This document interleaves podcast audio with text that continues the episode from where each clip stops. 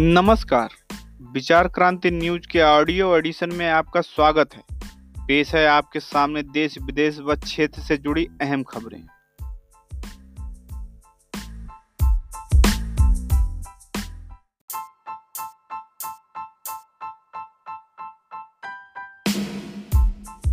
आइए आज के दिन की शुरुआत करते हैं मजदूर दिवस से। जी हाँ, क्योंकि आज है 1 मई 2020, यानी 1 मई को मनाया जाता है मजदूर दिवस।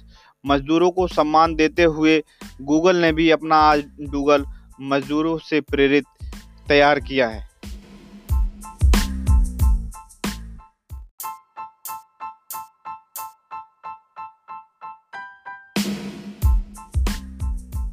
हालांकि कोरोना के कारण देश और दुनिया के मजदूरों की स्थिति बहुत ही दयनीय हो गई है, लेकिन फिर भी हम अपने देश के सभी मजदूरों का सम्मान करते हुए आगे बढ़ते हैं और सुनते हैं आज की ये ताज़ा खबरें।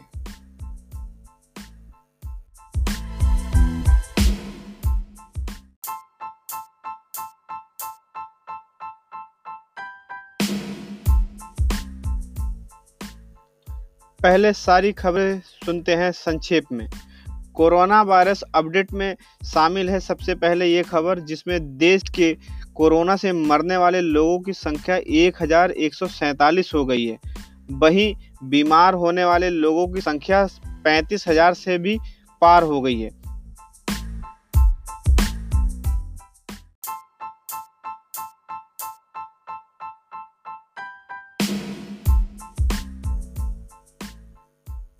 वहीं अगर अमेरिका पर नज़र डालें तो अब तक वहां 64,000 मौतें हो चुकी हैं।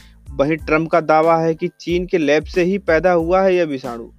और देश दुनिया की खबरों में अगर आगे और जाने तो रूसी प्रधानमंत्री को भी कोरोना का संक्रमण हो गया है, जिसके तहत उन्होंने अपना सारा कामकाज छोड़ दिया है और अपने डिप्टी पीएम को सारा कामकाज सौंप दिया है।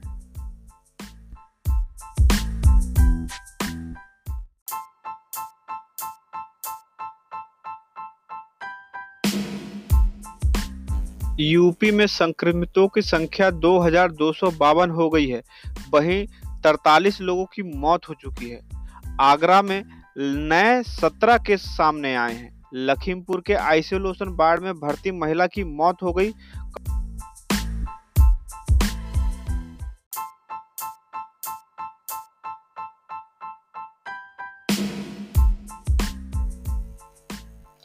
पीलीभीत कमिश्नर और डीआईजी ने शेल्टर होम का किया निरीक्षण। डीएमएसपी को व्यवस्था सुधारने के दिए निर्देश।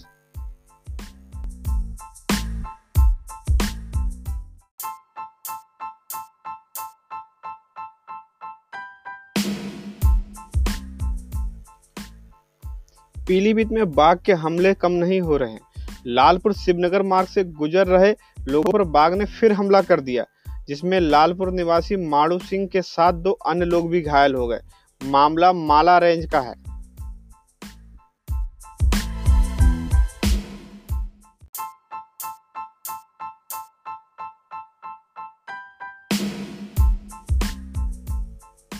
जुड़े रहिए विचार क्रांति न्यूज के ऑडियो एडिशन में, और ऐसे ही नई खबरें पाने के लिए आप हमारे वेबसाइट के सीधे हाथ के निचले कोने पर लाल रंग की घंटी को दबाना ना भूलें।